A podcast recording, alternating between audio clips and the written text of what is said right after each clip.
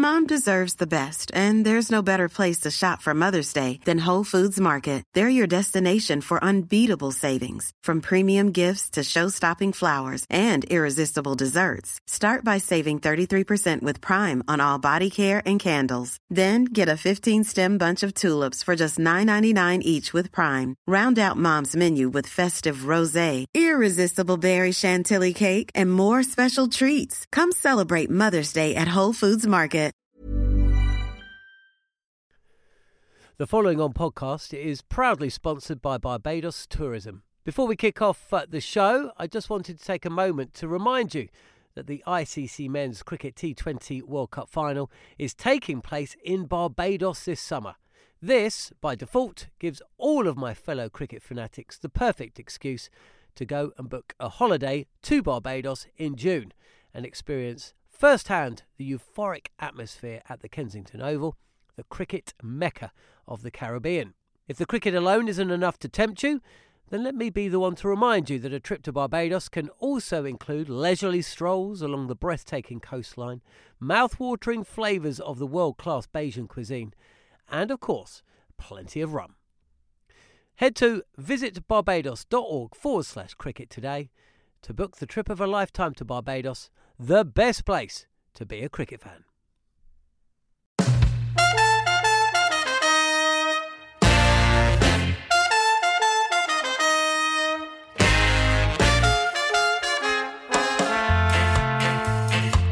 You're listening to the Cricket Collective on Talksport 2, and what a T20 series it's been between England and India. The hosts edging it 3 2, of course, after a thriller in uh, a winner takes all series finale.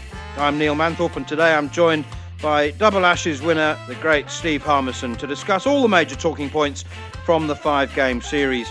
We'll talk about whether David Malan is the man to get uh, England forward, batting at number three ask whether there is pressure on both Chris Jordan and Sam Curran, and we'll also head to Delhi to see how India are reacting to the series victory. As well as that, we'll bring you reaction from the England camp. You're listening to the Cricket Collective on Talksport 2.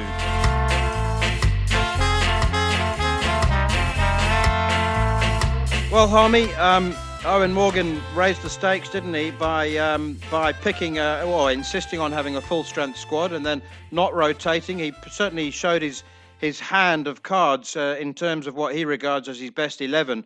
Um, and and yet he's walked away with a three-two series loss. So that would probably feel a bit more of a disappointment and a, a setback than it might have done if it had just been a normal bilateral series.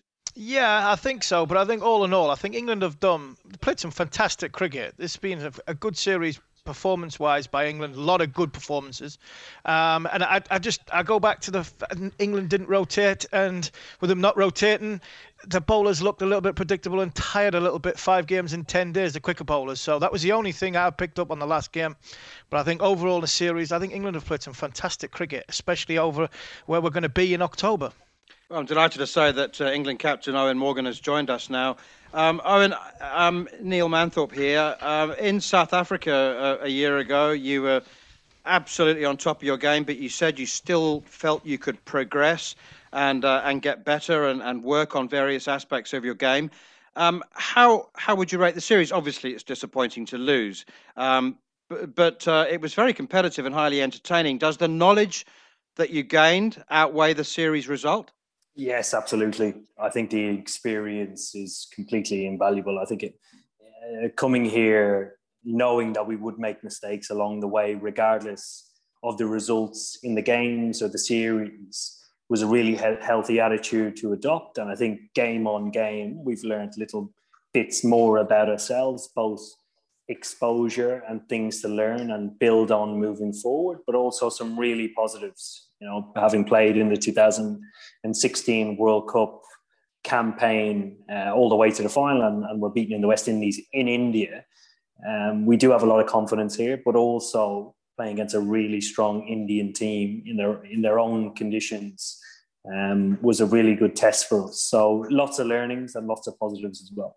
Oh, and it seemed like you deliberately wanted to raise the stakes from just a just another bilateral series um, by by you know showing your hand in, in some ways with what you regarded as your as your best 11 Um, there are obviously no opportunities for Sam Billings and and uh, Liam Livingstone and Moeen Ali, but are you still happy with that uh, with with your approach to to going in full strength 100 miles an hour and, and trying doing everything to win? Yeah very happy with that um, neil. I think more so because the opportunity to play our best 11 in a series doesn't happen that often over the last 12 months we've only had one other instance throughout half a dozen series where we've been able to play our strongest 11 so uh, you can have the strongest 11 on paper, but actually performing within that team, guys need to have role clarity, have very clear plans in what they are doing, and feel comfortable in their own skin to do that. So that was an important exercise for us throughout this series. And you mentioned other players that didn't get an opportunity. You know, between here and the World Cup, there are going to be very few opportunities to get their strongest squad together so there will be plenty of opportunities for guys like you've mentioned already, and guys that sit outside the squad as well. Oh, and you mentioned there what what sort of stuff do you feel as though England have learnt in this five match series? And just on, on the back of today, was there a sense of learning that five games in ten days, the intensity of the bowlers trying to hit the sort of back of a length and bowl as fast as they can just came up a little bit short, looked a little bit sort of fatigued towards the end of the end of that, that first innings? Um, well, it's, it's, nothing that we've ever come up against before, and we're, we're not going to come up against it again. I think, given the circumstances around COVID, to play five games in nine days, you know, it's a, it's a huge ask for all of our players. You know, particularly when we go unchanged a lot of the time. But given the nature of the series, and again, trying to highlight as much as we can, we wanted our team to be put under as much pressure as we can to try and replicate uh, tournament uh, mentality, which is very difficult to do in a bilateral series. But I think the things that I would highlight that we have gotten better at in, in four out of the five games, our power play bowling has been excellent. We've tried something different. We've tried Adil Rashid majority of the time. Sam Curran took the new ball um, as well, and and it's it's been our best power play bowling for a long time. Um, and probably the, the, the, biggest stumbling block for us, and, and again, area of improvement, is that phase towards the end, four or five overs to go, both with the bat and the ball. You know, we, we were off the mark with both, certainly today, and a, a lot probably in two more games, the other two games that we lost. And I think in the games that we won previously, you know, the, the top order looked after the majority of the runs that were scored. They faced majority of the balls, which is great. Um, but our middle order just were off the pace a little. Two players um, that probably will get talked about is obviously Moeen Ali goes home from a Test matches and didn't play a part, any part in, in this series, and my old mate Ben Stokes, seen him walk off the pitch there at the end of the game, looked not just dejected because obviously he's lost, but it, I've just seen possibly that not playing a greater part in this game. Is that having any effect on ill effect on Ben? Uh, certainly not on Ben. No, Ben has uh, a lot of energy in and around exactly what we're doing throughout this this series. I think the direction in which the side is going, with one eye geared towards the T20 World Cup, he is a one of our main driving players, both in the change room and on the field, in, in gearing towards that. He loves playing T20 cricket. He, he won't have a lot of opportunity to do it after the IPL finishes it um, actually probably none before the World Cup. So it's actually really good to get some games under his belt now in conditions that we're going to play in. I think uh, when you refer to Moeen Ali, he, he, was considered for selection for every game that we played. Um, you know, we we turned up to every game thinking, you know what, the wicket's going to be drier today. It's 38, 39, 40 degrees. The ball might turn, and then we've turned up to the ground and the wicket has been rock hard and the ball hasn't turned a great deal. So that limits Moeen's opportunities and obviously lends selection towards Sam Curran when you're trying to pick your best 11 on any given day. Oh, and I want to thank you for your time and, and, and just get your thoughts very briefly on the idea that T20 cricket has become a science now. The level of analysis is something that uh, I never foresaw. It used to be just go out there and hit the ball harder and further than the opposition and bowl Yorkers and you'll be all right. But it's extraordinary now, isn't it? The, the level of analysis. As I said, it's become a science. Yeah, it's absolutely fascinating. I, I love um, the analysis side of it. it. It's certainly an area in which can influence the game a, a huge amount. And you know, in, in the matter of 120 balls, every player is trying to influence the game in it in its best form and trying to maneuver pieces a little little bit like a puzzle. And teams that do it really well and teams that don't take advantage of that, I think, sort of uh, go up and down a little bit. So I think it's an area that's continuing to evolve. You know, T20 as a whole has completely changed the landscape of, of, of cricket. Um, and I think for the better as well. Eoin, thanks for your time and very best of luck in the in the ODIs. Always a pleasure, guys. Thank you. Very lucid, Harmy. Um, you know, disappointing, but uh, it's it's not the series that matters, is it? That's in six months' time. It's called the T20 World Cup. Absolutely, and no, he should be apologetic. He's he's Eoin Morgan. He's the England captain who's won a, a, great deal of things. And the questions I asked, I probably didn't ask them the right way. I've been aware that Ben Stokes dejected. Yes, he was dejected. More the fact that batting number six, he's not in the game. Ben Stokes needs to be in the game. Um, and and the Moeen Ali, uh, yeah, he's he's up for selection, and I don't have a have a problem with that. But I, there is this long term plan that England have set out and the long term roadmap that England have set out. And for me, it just doesn't look as though the right hand's talking to the left hand. We have had Chris Woakes not bowl a ball in a competitive match, really. You know, I don't think he did play any part of, of, of any of the stuff. And he goes home. Uh, um, Ali plays one test match. He goes home for a rest, comes back, doesn't play again. So, uh, again, if they're looking they're looking at long term, yes, and looking after the, the health of people. But there are people, there will be people out there who will criticise the selections of uh, in the, the muddle thinking in, in that respect. Ben Stokes, I just don't make sense for me. Here is a world class batsman. Here is a world class performer. He has faced 56 balls in five games, five 20 20 games, and our best player, our most destructive player in my eyes, has faced uh, 56 balls. For me, that's not nowhere near enough. Um, and in that, in that, he's got a strike rate of 150 out of the 56 balls. Malan will be talked about. The, uh, again, he, he played very, very well, uh, but he's got a strike rate of 120 in the in the series. I think England have still got question marks to have, but I'll go back to what I said right at the top. England played some fantastic cricket in this series, and I think did they learn a great deal? I think, and we knew they were a good side before that. I think one thing we have learned is India are going to be a formidable outfit in their own back garden, trying to trying to win a World Cup um, at home.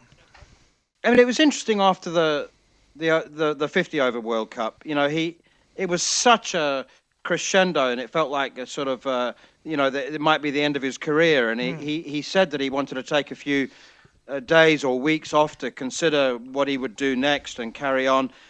But he, he's come back and he appears to be as driven and as I mean, he's held in awe by his players, isn't he?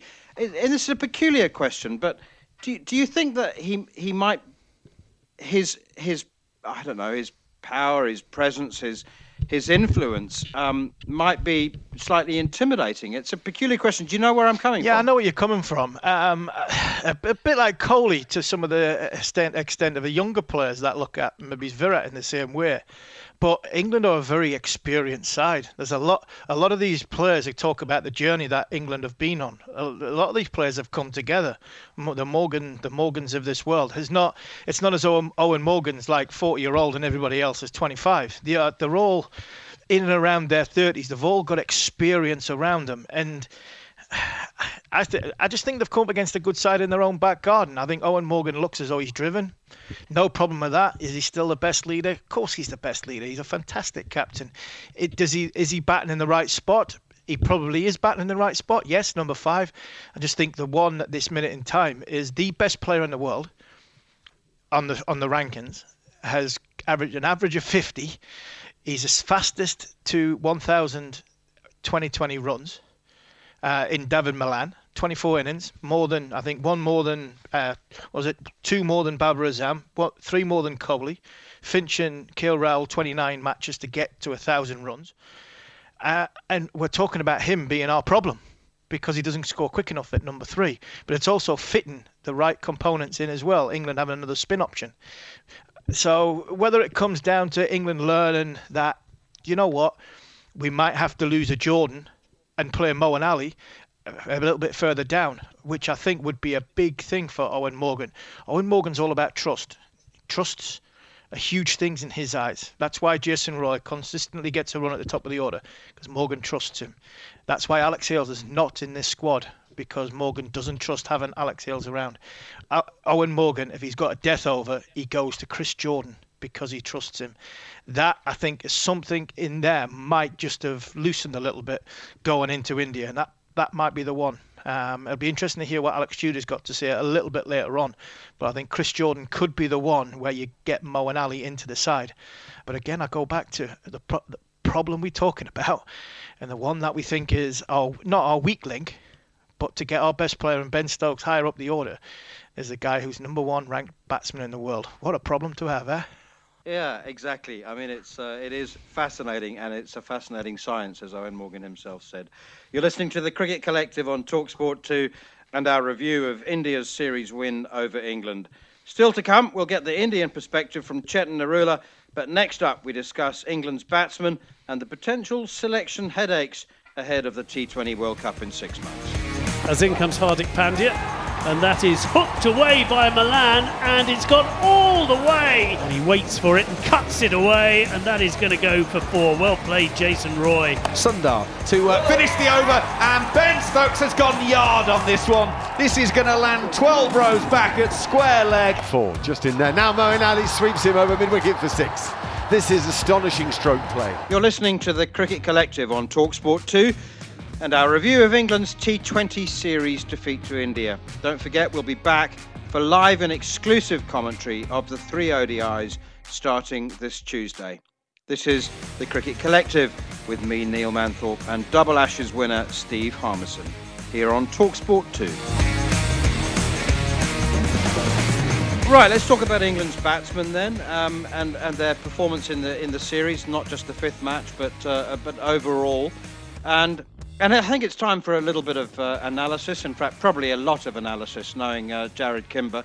And I'm, I'm just going to, th- without uh, explaining it, I'm just going to throw the David Malan debate straight into your, I'm sure, welcoming lap, Jarrod. Um, he's he still divides opinion.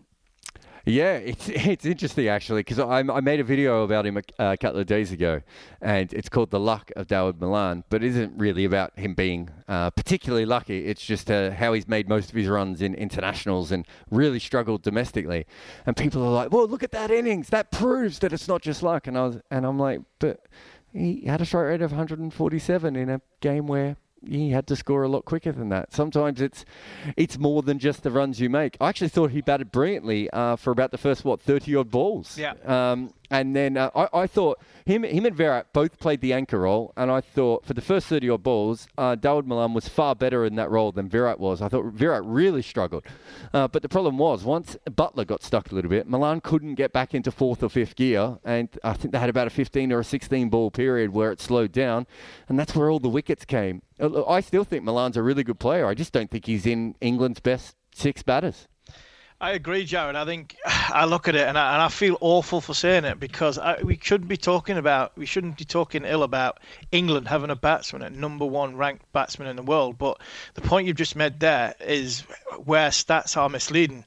At the same time, Virat Kohli and David Malan, after 30 balls, were playing the anchor innings brilliantly. And the number ranked, ranked bowler in the world got himself bogged down against a very good bowler. And a bowling attack who'd been bowling brilliantly in England bowled at, at the best player in the world, if not one of the best players of all time. And he showed why he was like that, and he took the the offensive route and kept it going. So, for me, I, I think there's a lot of pressure on David Malan internal as well to try and prove to everybody I've got to be this player, and I think that is that's starting to to shine through. I'm not really sorry, man. Is that just one last point? I'm not really of a get Malan out, get Malan out, get Malan out because I don't think he's very good. I actually think he's a very, very competent, very, very good, and very top class international batsman in playing with a white ball. The problem is, I have got somebody like Ben Stokes facing 56 balls in a five match series mm. at number six, and I think they're in the wrong place. And that for me is why I still come back to the fact that the best, one of the best players in the world, is England's problem it's it is fascinating. I mean, I, you know, you look at IPL, for example, and someone like Sunil Narine, who's a kind of a pinch hitting opener. Mm. Um, and I, I, don't have the stats, you do, um, maybe not to hand, but I, I, just always get the impression that if somebody makes 20 off 10 balls or, or 30 off 15 balls at the top of the innings, um, is is better than than so. Uh, the the player that makes a, a slow start that needs time to get himself in in other words, a low risk strategy in conventional thinking is actually a high risk strategy because if he gets out for 20 off 20 balls, he's actually set his team back. What what do the numbers say about David Malan? I mean, you know, he's got a career strike rate of 144 internationally and averages 50 and you know, the numbers look absolutely great, but then the world ranking is also based on the number of runs rather than the importance of them. Yeah, it, you got to remember that essentially T20 cricket is an efficiency sport. Now, uh, you get 120 balls, and it is your job as a team to make as many from those balls as you can. And that's not particularly how Dawid Malan bats, and it's it's not how Virat Kohli bats. And there's more than a few guys out there who do that. The difference uh, difference between that is that England's theory is really to not waste any of their balls. They have a deeper batting lineup, so they don't really need a Dawid Malan. Whereas there are many other teams. Um, he would walk into the Australian side, I think, um, in current form, and there's quite a few other really good teams that he would walk into and be a very good member of. But in the England team, their strategy is we're going to have Adil Rashid batting at number 10 or 11. We don't need someone at the top taking 15 balls to get his eye in, and that's how Dawid Malan likes to play. He went a bit quicker today, although I still think he was about one off four or five balls. Uh, but that's not that's not the, uh, the the end of the world because he caught up from that really quickly, and I think that's where the problem comes in. So you you can have someone like uh, Andre Russell is never going to average, uh, you know, over a long career, probably never going to average much more than Dawid Malan. But Andre Russell is going to come in and bat the exact same way. He basically bats like it's the death, no matter what overs he comes in, and his impact on a team is just huge because uh, you know if he comes in for the seventh over of the game and that over usually goes at five and a half runs and over, and he smashes 14 off it, they, his team is massively ahead of the game, and that's not how Dawid Malan plays. Now, it does mean that if he was playing, if you're a franchise and you have a bunch of dashes around, but maybe not a very long, t- uh, you know, a very strong tail the way that England do, Dawid Malan's a perfect player because you can play him off other teams. In fact, the way that Virat Kohli played today, uh, essentially, uh, you have one guy block block up one end, make sure that the score's ticking over, and then everyone goes at the other end. That's just not how England play. So he doesn't fit perfectly into it. Um, and the other thing is that during that same period where you said he's, you know, he's got this incredible international average and this incredible international strike rate, he doesn't in domestic cricket. It, he's been averaging in the 20s in domestic cricket, I think, at a strike rate of about 132.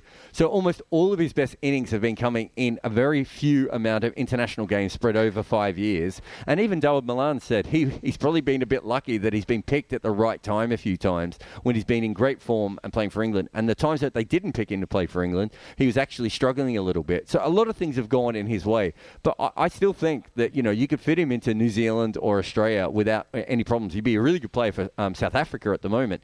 That doesn't mean he's in England's best 11. Mm. And this is a really good team. I mean, England, West Indies, and India are probably the three best T20 teams in the world. And I'm not sure he would fit in any of those three teams, even if he would probably walk into almost any other team in, on, on the, on the, in the next World Cup. And as well, man, as you talk, mm. Jarrod, we talk about his series so far, and that sort of magnifies what we've been talking about. He's got he got 23 off, 24 off 23 balls in the first game, 24 off 20 balls in the second game, 14 off 17 balls in the third, 18 off 17.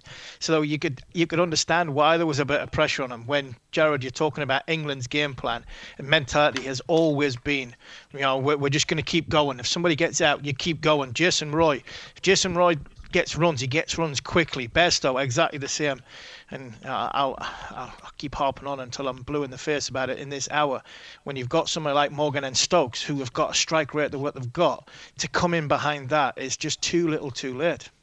So, Jarrod, just uh, finally, um, dispassionately, mm-hmm. um, statistically and numerically speaking, uh, how do you rate Harmy's view that Ben Stokes should bat at number three? Uh, I, I, think he stole that off me, didn't he? Or did I steal it off him? I can't remember. I think, I think we stole it off Tudes. uh, I mean, if you look at look at Stokes, he looks lost in the middle order. Uh, I know he played one good innings in this series. You're not getting much out of him. Uh, we also know he's not going to bowl his four overs as much, so we don't have to worry about the pressure on him of, of, of over bowling. But Rajasthan got the most out of Ben Stokes by putting him up the order. He can win you a game up the order.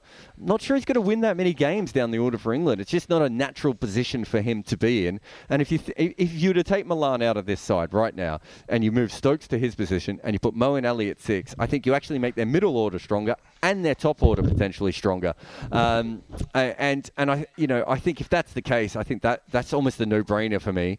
And uh, I'm not sure realistically why England hasn't done that so far, but that is that's how I believe that the team should go forward. I just think that is a stronger 11 than the current one. And, and there's nothing wrong with um, uh, with, with uh, the other players that, that are available. It's just that we know that Stokes is something special. And if you can get, if you can get, let's say, six overs a game out of Stokes and Moeen Ali out of your top six, that gives you a lot of flexibility with uh, the kind of bowlers that you can pick. And as far as bowling is concerned, uh, Jarrod, um, what's your view on Chris Jordan and and death bowling, and um, uh, just the the fact that I'm going to ask this question of Alex Tudor um, in the in the next section. Um, but trick balls. I mean, uh, a few years ago, uh, Chris Jordan was uh, regarded as one of the great death bowlers because he mixed it up so much. Um, but now it seems, and I'm interested in your statistical view on this, that mixing it up too much isn't isn't the thing anymore. It's actually, you know, you, you need to have a stock ball you can go back to, whether, whether it's hitting the hitting the top of off stump or whatever classic delivery it is. And and Chris Jordan just looks, dare I say, m- maybe a little bit dated because he's because he's too fancy. Do you know what? I, I, I looked at Chris Morris, um, eh, the uh, South African who went for uh, $28 billion in the last IPL auction to see why he was getting paid that much money. And what you see with Chris Morris is, I think in the IPL, he's, bowl, he's had two of the best years ever of a bowler in the, in the death overs, and he's had a couple in the middle. He very rarely has a bad year. Uh, I happened when I was having the look at the numbers to see that uh, Dwayne Bravo and Chris Jordan have had some of the best years in the IPL bowling at the death, and also some of the worst years, and absolutely horrific years. And I think that Chris Jordan goes through whole periods where he really struggles at the death. He's not England's best death bowler. He's going at over 10 runs and over. Um, and he has not been uh, England's best death bowler in quite a while. I mean, uh, Tymal Mills is uh, going at just over eight runs and over in the death, and Chris Jordan's going at closer to ten and a half runs and over. And um, Mills is taking more wickets than Jordan as well. And I haven't mentioned Harry Gurney, who's obviously another quality death bowler. I just think that uh, it's funny you talk about the tricks. My my theory with Jordan was he was one of the most accurate death bowlers. He bowled a little bit like Bhuvi Kumar or like Peter Siddle in that he could hit Yorkers more often than other people. I think over time you need more tricks than that, and I think he's got one kind of slow ball. Perhaps he's got uh, you know maybe a second one uh, that he uses occasionally. Whereas uh, you either need a killer slow ball like something like Dwayne Bravo's, or you need Chris Morris's consistent 90 mile an hour uh, uh, Yorkers. And I don't. I think Chris Jordan sort of just caught between those two uh, positions at the moment. Um, and I think that occasionally for those death bowlers, you get this huge variance between their best and their worst. And I just think that, sadly for Jordan, his worst is, is happening right at the moment, not far out from a World Cup. Clearly, Eoin Morgan still backs him, um, but I'm, he's just not the death bowler that he was a couple of years ago. But we saw Eoin Morgan um, back uh, Liam Plunkett for a long time, and that came good in the World Cup. So it'd be really interesting to see what they do. Jarrod, brilliant. Thank you so much for your time. I could listen to you all day. I'm not always uh, sure that I'm smart enough to, to understand everything um, that you say, but that's uh, me gone then. Thank you, Jarrod. I, I, just love the analysis. Uh, you're listening to the Cricket Collective on Talksport 2 and our review of the uh, T20 series between India and England. Uh, we've spoken about England's batsmen, uh, but next up, me and Steve Harmison are joined by former England bowler Alex Tudor to discuss the performances of the bowlers. You're listening to Talksport 2. Many of us have those stubborn pounds that seem impossible to lose, no matter how good we eat or how hard we work out. My solution is PlushCare. PlushCare is a leading telehealth provider with doctors who are there for you day and night to partner with you in your weight loss journey. They can prescribe FDA-approved weight loss medications like Wegovy and Zepbound for those who qualify.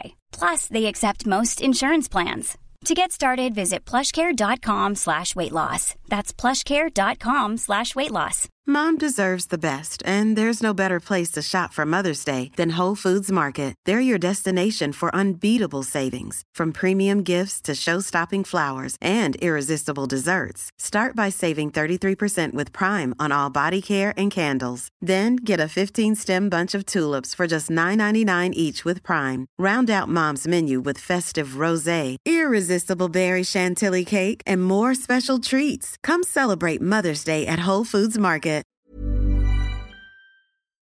The following on podcast is proudly sponsored by Barbados Tourism. If your passion for travel is on par with your passion for cricket, then I have some excellent news. The ICC Men's Cricket T20 World Cup final is being hosted in Barbados this June, which makes it the perfect destination for your summer holidays this year.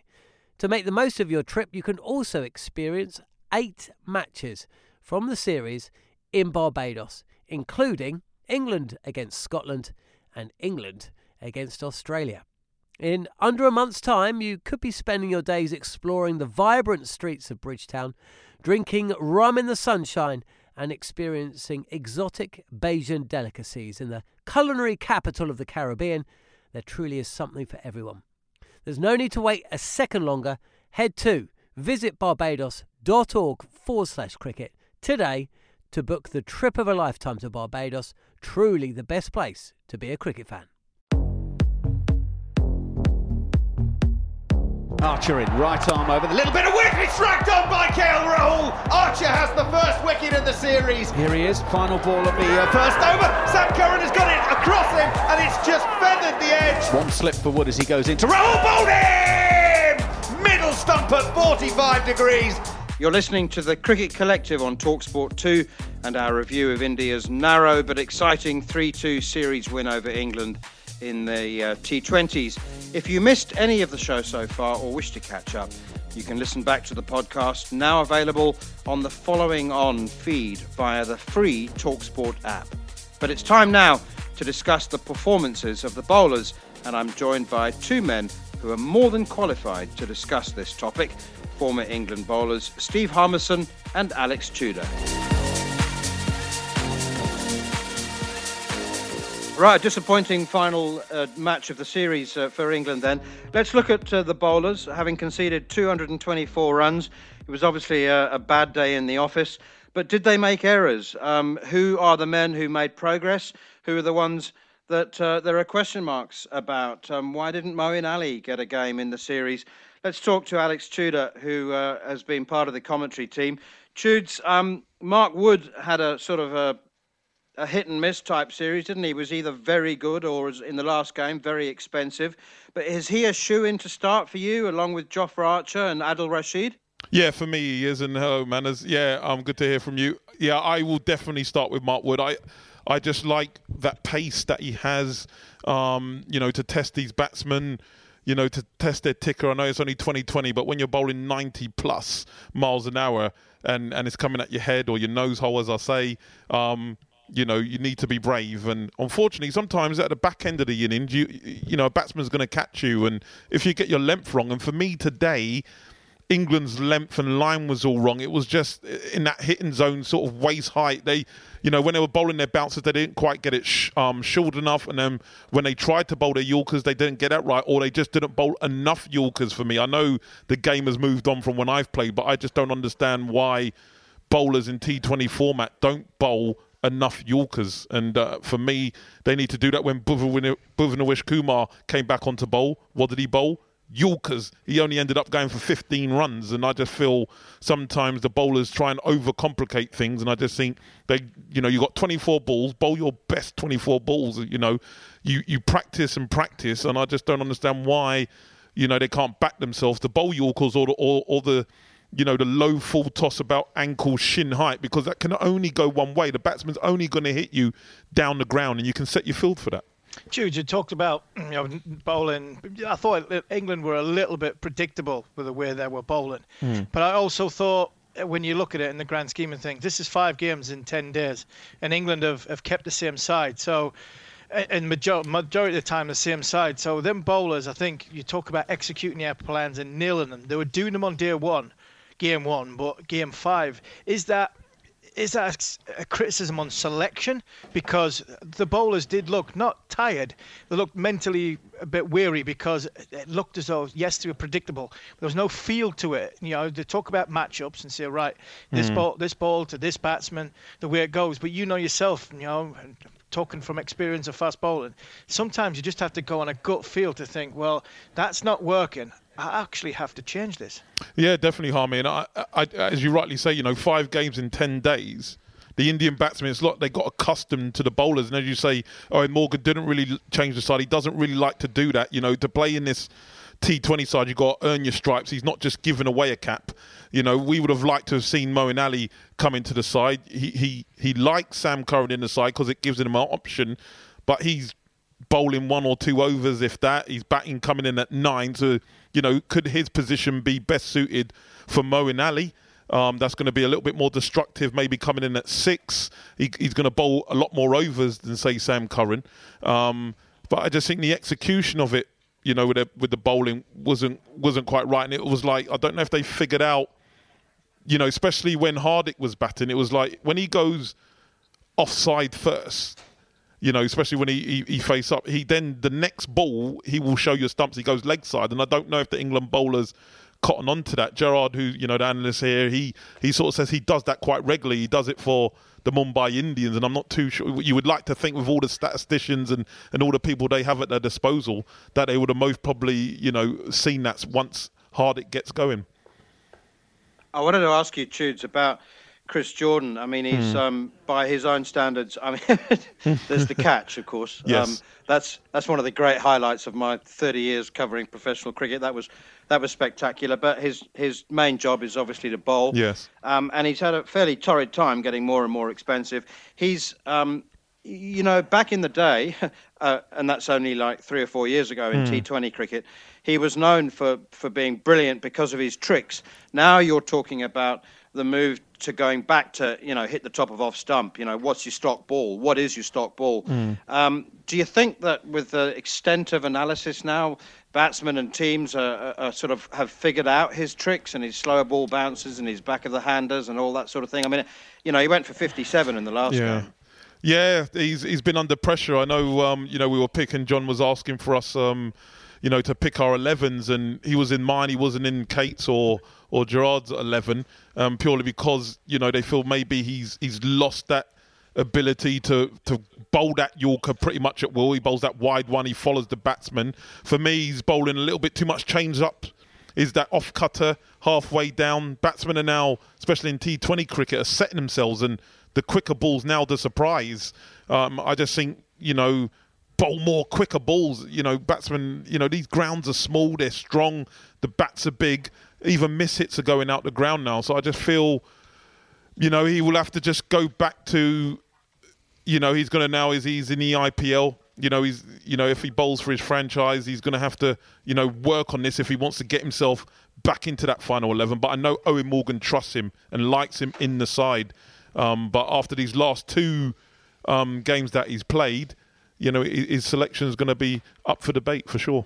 And Tudes, the the big one for me, watching watching somebody I know very very well walk off the field there tonight, so dejected, it was ridiculous. And Ben Stokes, what do we do with that man? Because I'm looking at some, you know, you can go at stats, you can go at matchups, you can go 2020, where's the right place, Malan or whatever. I'm not bothered about Malan. I'm not bothered about anybody else.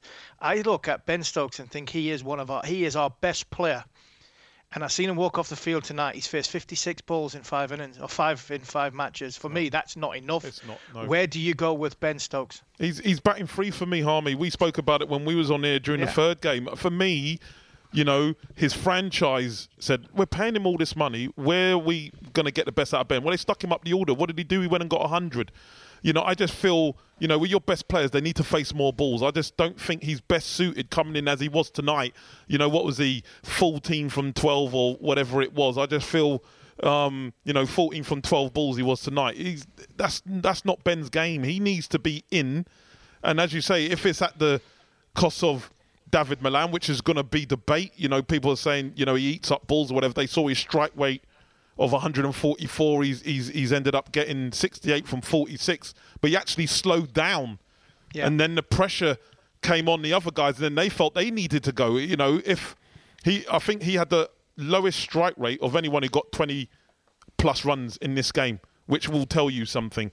Even though people from maybe outside the game that don't quite get it will be like, well, he's got 69, 68 from 46. That's fantastic. But actually, when you're chasing down 225, he needs to be striking at 170, 180 for me. So I think you need to get Ben higher up the order to get the best out of him. I think we were having a discussion where Buttler's best suited. I think if we're batting first, maybe he opens, definitely. But if we're chasing, maybe if he's a little bit lower down, sort of floating, he might just give you that, you know, because there's no better finisher for me in the England side than Buttler. The David Malan debate is absolutely incredible, really. I mean, he's just become the fastest to 1,000 runs in 24 innings. His career strike rate's 144, and yet. Mm. He, you know, he still inspires all this debate, and there are so many people who remain unconvinced um, about him at number three, and there would be room for another all rounder, I guess, if Ben Stokes batted at number three. But overall, um, Tudes, and, and to you as well, Harmy, I mean, f- for me, Eoin Morgan raised the stakes um, by insisting on having his best his best squad, um, his full strength squad, and then by not really using them, um, you know, only making the one change in the five games.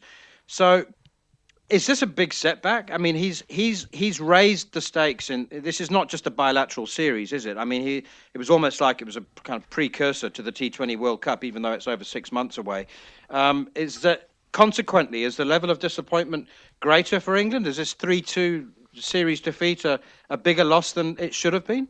Um, I listen. I think that he'll be happy in some in, in some points. I mean, you know, when the toss went up today I was hoping when he won it that he was actually going to bat first, just so we could see something different. Because I just don't think you're going to win a World Cup chasing all the time. I know he, he's thinking of now get this series one to win in India because they don't lose too often. This is now eight series that they've not lost um, in a row. Um, it would have been a good feather in their cap, but, but I just think did we miss a trick? You know, maybe, and as you said, you know, maybe not seeing enough. Like get Mo in the side. He's he's been there. He's only really played what one game or So So, you know we need to see what what he's about also. So there'll be disappointment. There'll be reflection. There'll be you know what is our best best side. I don't think we we figured that out. I know we all have our opinions and, and options, but it really doesn't matter. It's what Morgan feels is going to be his best eleven and what eleven he goes in with come October. Yeah, I agree with what Jude's just saying there. And I, and I look at this, man, as I look at it this way. what, what did we go in to try and do? We looked at it to try and win the series with our best team because potentially we weren't going to get our best team until um, until October, until, until the T20 World Cup comes about. I don't think we learned too much really. I think what we learned was we still got question marks on what our best batting, batting order is. We still got question marks on some of our bowlers at the death. We didn't see a great deal of some of the players that were that were in the squad that potentially, if a, if a finger injury or a we're going to India, yeah, you could have a, a, a tummy upset and one of the top six comes out and either Liam Livingstone or something like that has to go in. So I, I think when you look back at it, I, everything that England have shown I already knew. Fantastic white ball side. Disappointed to lose this last game. Fair enough. But they played some fantastic cricket in between. Some unbelievable cricket in between. This is what this team does. I just don't. I think there's still the same question marks at the start of the series than what the what there will be right now. Um, whether Eoin Morgan says that or not, I'd be very very surprised if he does. Um, and again, I think there's still a huge number of question marks going into that T20 World Cup. Indeed. In part four, we'll be heading to uh, India to get the Indian perspective with Chetan Narula. You're listening to the Cricket Collective on Talksport 2 with me, Neil Manthorp, and Double Ashes winner Steve Harmison. Still to come, as I said, we'll be heading to Delhi to find out how India are reacting to the 3 2 series win. This is the Cricket Collective on Talksport 2. Sam Curran hits another one to finish off. Well, that'll put a little bit of uh, a smile on the English faces at the end of it. It's not going to be enough, but Sam Curran smashes this one back past the bowler over his own head for six. India have won this game, though, by 36 runs. You're listening to the Cricket Collective on Talksport 2 and our review of the T20 series between India and England. It was the hosts who ultimately edged it 3 2, uh, inflicting a first T20 series defeat on England since 2018. And it's time now to head to Delhi to see how the home side are reacting to this series as cricket writer and broadcaster, my old friend Chetan Narula, joins us uh, on the line. Uh, Chets, um, wow, uh, jeepers! Um, India got better and better. Um, I suppose they were, you know, like two good classic heavyweights. They traded punches and landed a few knockout blows in the early games. But when it came to the decider, game five, it was uh, India all over it. Absolutely, Neil. I think India just did everything perfectly today. I mean, when you have 225 in, on the board, um, any aggressive batting lineup is going to struggle to get that yes, I mean, there's dew around and it'll help, but it's about carrying momentum through those 20 overs. And once you lose a couple wickets uh, very quickly, and especially two set batsmen like Jos Buttler and David, Dawid Malan, so that that that momentum doesn't come back. But again, coming back to India, they did everything right. I think it was a very courageous decision from Virat Kohli to open the innings. It could have spectacularly backfired especially with Adil Rashid opening the bowling, but it did not, and he anchored the innings through Rohit Sharma, Surya Kumar Yadav. They were brilliant. I mean, you didn't even need Rishabh Pant and Shreyas Iyer to bat, and they had 230 all on the board. So it said it all. I think India had a plan, executed it perfectly. And the most pleasing aspect for them is that they batted first. They lost the toss, they batted first, and uh, they manufactured a series win out of it. So it's been stupendous for them. Jen, talked about Virat Kohli opening a batting. Do you think this is this is him for the for the tournament coming up? And to follow up that, how do you get if Kohli does go in first? How do you get Kishant Yadav in possibly on the same side? Well, it's you know it's it's the same thing about Indian selection every time. It doesn't ever stop. It's just a game of musical chairs. It just keeps going on and on. And when the music stops, basically anybody who finds anybody who's lucky enough to find a chair, um, you know, can consider themselves very, very lucky indeed. I mean, you're talking about Ishan Kishan and Surya Kumar Yadav. Tell me about KL Rahul. Where does that leave KL Rahul? He's exactly, not played yeah. cricket for the last three months, and he's been woefully out of touch, which you would expect him to regain playing regularly in the IPL, spending time in the middle. And today the captain walks out to bat, walks out to open, he and he plays such a brilliant knock and he announces that he's going to open in the IPL and that he might he might want to bat in that position in T20 international cricket as well. So um, it's leaving a lot of open-ended questions, and that is um, habitual from the Indian skipper. That's habitual from the Indian team management as well. And this is something that I don't like about the Indian team. They fiddle around just so much. I mean, you look at England. Yes, they lost today, but that is a team with set plans and they're still favorites for the T20 World Cup from me. India just fiddle around too much. Mind you, it's the best position for Virat Kohli in T20 cricket, but it's not just about Virat Kohli, is it? It's also about how the other parts of the puzzle fit in. And for me, KL Rahul has to play. For me, Surya Kumar Yadav has to play. So it can't just be about Virat Kohli opening the batting cannon. Well, Chets, that's really interesting because mm. to me, and, and it's got nothing to do with the fact that India won the series 3 2 the fact that they had, you know, that every team has these enlarged squads at the moment, the fact that India had the, I don't know, the courage of their convictions and backed everybody and and uh, and and rotated and experimented. I mean that that seems to me. I'm really surprised to hear you say that you think they fiddled too much. I think they fiddled just enough. And um, you know, if they were asking questions of players and formats and and um, and and uh, how players react in certain situations, they asked those questions, and I think they got a lot more answers than England did. That's that's an interesting point of view, Neil, and I don't want to disagree with that because the crux of the matter is that India. No, no, no, no. Please, settled... please do disagree if you want.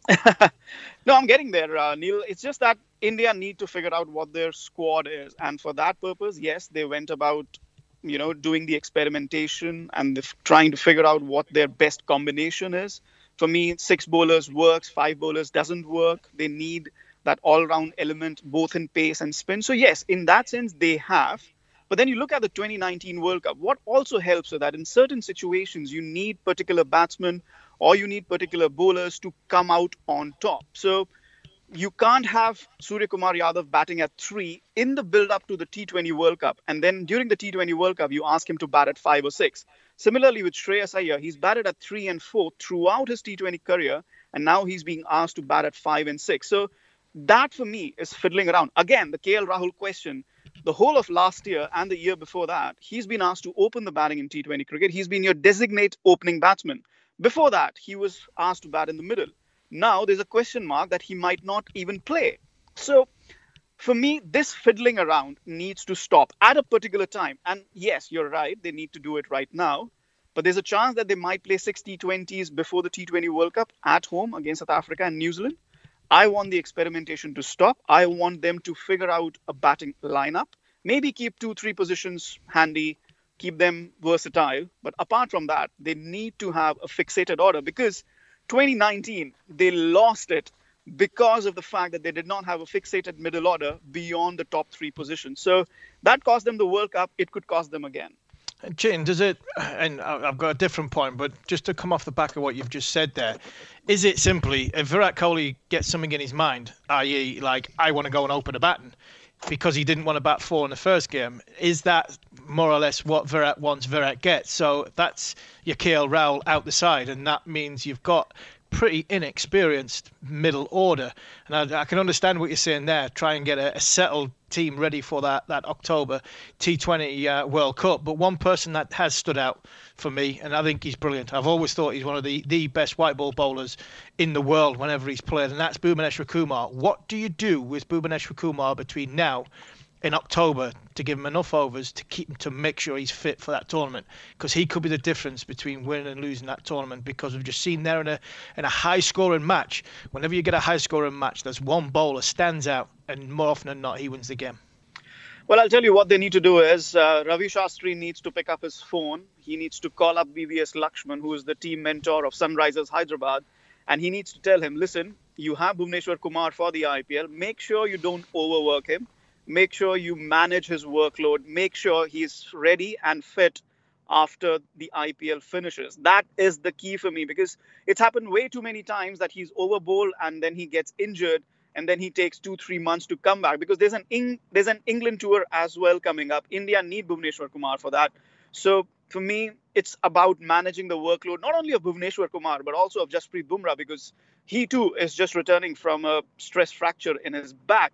Similarly, for Hardik Pandya, these are three very, very crucial medium pacers for India's T20 World Cup hopes. Wrap them up in cotton wool when you don't play them. Make sure, make sure their franchisees and the Indian team are managing their workload to the T. They need to play the T20 World Cup more than Virat Kohli opening the batting. They need these three pacers at the T20 World Cup. Chetan, thank you so much for your time. It's uh, massively appreciated. Uh, Hope you enjoy the uh, ODI series, and uh, let's hope it's just as exciting. Thanks, mate. Thanks. Cheers. Well, Harmy, um, just a, a, minute to go. Um, let's have a look at that. Uh, the three ODIs. Um, it's it's yeah, it's clearly a T20 year, um, and, and so uh, I just it occurs to me that when England is striving for relevance uh, in the uh, in the 50 over in the in the 350 over um, internationals, uh, they you know they might just be sort of let's set up T20 scenarios. uh, let's let's do the 30 overs and then set up T20 scenarios, which is something that happens in ODI cricket anyway at the moment, and there's lots of the same personnel. So let's not hide from the fact that there'll be more T20 learning to come from the three ODIs. No, there'll be a lot more, a lot more to come. I think we'll get a lot more players. Part of me just wants them to, to bring a new rule in where we'll play two innings, 50 overs, and just say, right, we'll declare, we'll declare our first 30 overs, none, none for none, and we'll forfeit after 30 overs and just play 20-20 for the next three. Because if we had another three 20-20 matches, I'd be over the moon. Because I think this was bottling up beautifully. But they're going into the longer format where you probably see Bairstow go back up the top. Buttler will probably come back down um, into that, that middle order. Um, Billings will probably come in for Malan. You'll see Moeen Ali play, and because the, the two, the spin twins, bowl really well together. Um, so you'll see a few subtle changes. You might see Reece Topley have a have a game um, instead of potentially Wood and Archer. There's a lot of talk about Archer and his fitness and potentially missing part of the IPL. I think which if he does do that, and that's a different story again, it will be fair play to Jofra Archer, and he will knock a lot of critics uh, and put them back in the box. And if he does that, I'll be one of them because it will be brilliant if he does put England first.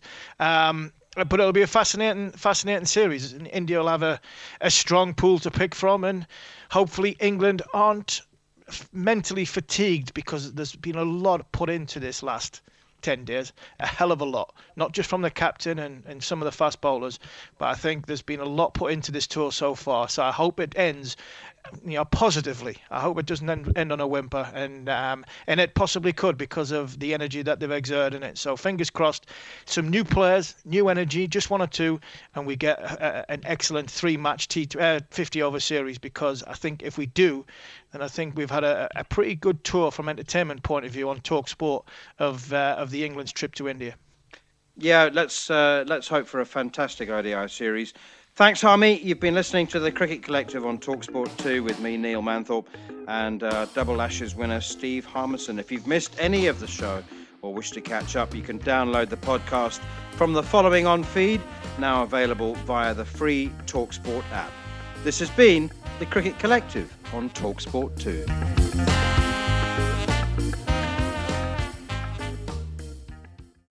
The following on podcast is proudly sponsored by Barbados Tourism, and this is your gentle reminder that Barbados is the best place to be a cricket fan. With eight matches from the ICC Men's T20 Cricket World Cup Series taking place in Barbados this summer, including the final, you can experience the summer of a lifetime by booking today. Aside from immersing in world class cricket in the sunshine, Barbados is the dream destination for all travel enthusiasts. It is where adventure meets paradise, the culinary capital of the Caribbean, and better still, the birthplace of rum. If you're keen to unite with cricket fans across the globe for what is set to be an unforgettable summer, then head to visitbarbados.org forward slash cricket today.